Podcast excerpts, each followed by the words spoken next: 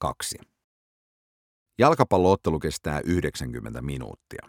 Sen aikana yksi pelaaja pitää palloa keskimäärin 56 sekuntia. Loput 89 minuuttia ja 4 sekuntia pelaaja valmistautuu seuraavaan kosketukseen. Palloa koskettamalla voi nousta sankariksi tai päätyä sylkykupiksi. Ihan tuosta vain. Jalkapallo on Britanniassa vakava asia.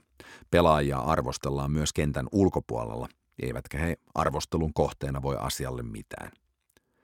Julkisen pelin luonteeseen kuuluu se, että arvostelijoiden suuta ei voi tukkia. Onnistumiset ja epäonnistumiset tunkevat elämään kaupassa, kioskilla ja pubissa. Lehdissä jaetaan pisteitä ja urheilujournalistit nostavat illan onnistujat tähtiin ja esittävät epäonnistujista kirurgisen täsmällisiä ja joskus ilkeän epätarkkoja analyysejä. Kun arvostelut ovat hyviä, osa pelaajista käyttää esimerkiksi The Sun-lehden arvioita vaatiakseen lisää palkkaa.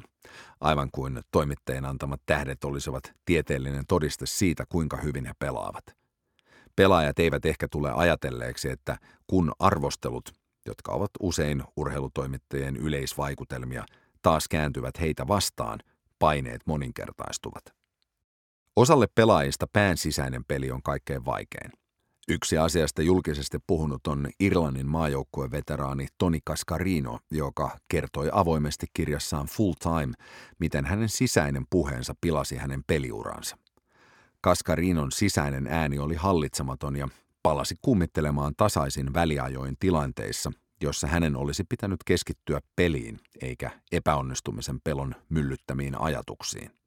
Kaskarinon raan rehellisessä kirjassa on lukuisia esimerkkejä siitä, miten hänen sisäinen puheensa alleviivasi hänen jokaista heikkouttaan ja tuhosi hänen itseluottamuksensa.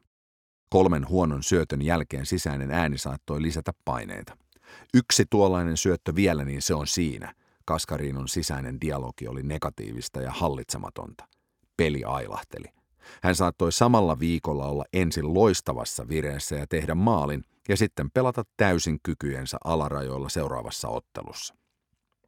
Kielteinen ajattelu kaappasi Kaskarinon helposti valtaansa ja kun myrkyllisten ajatusten vyöry voimistui, pelisuoritus romahti.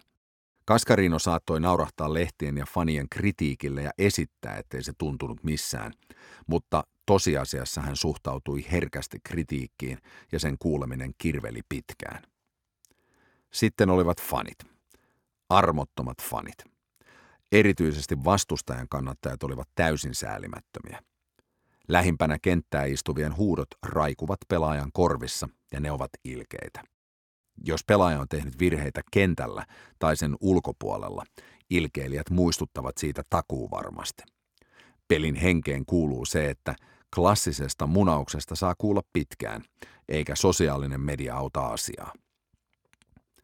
Nopeiden verkkojen välityksellä virheestä voi tulla maailmanlaajuinen YouTube-hitti. Virheen voi tehdä monella eri tavalla. Tyhjästä paikasta voi laukoa metrejä ohi, vetää rankkarin suoraan maalivahtia päin tai pitää pallon itsekkäästi itsellään, kun olisi pitänyt syöttää. Voi syöttää vastustajalle, jäädä vastustajan hyökkäjän harhautusten ansiosta kentälle hölmön näköisenä, möhliä helpon pallon tai tehdä oman maalin ratkaisevassa tilanteessa. Pelko leviää ja tarttuu, sanoo Aki Riihilahti. Se näkee pelaajien ruumiin kielestä ja kuulee valmentajan äänestä. Joku puhuu liikaa, toinen ei puhu ollenkaan. Hermostuneisuus näkyy monista pelaajista jo lämmittelyssä. Kehon hienomotoriikka heikkenee ja ajoitus on kateissa. Pelaaja liikkuu etuajassa tai myöhässä. Pelaaja ei enää suoriudu syötöstä, jonka hän on antanut satoja kertoja harjoituksissa täysin virheettömästi. Pelolle tulee hinta. Useimmat pelaajat ovat aloittaneet lajin siksi, että pelaaminen on hauskaa. Tappioputkessa sitä ei enää muista kukaan.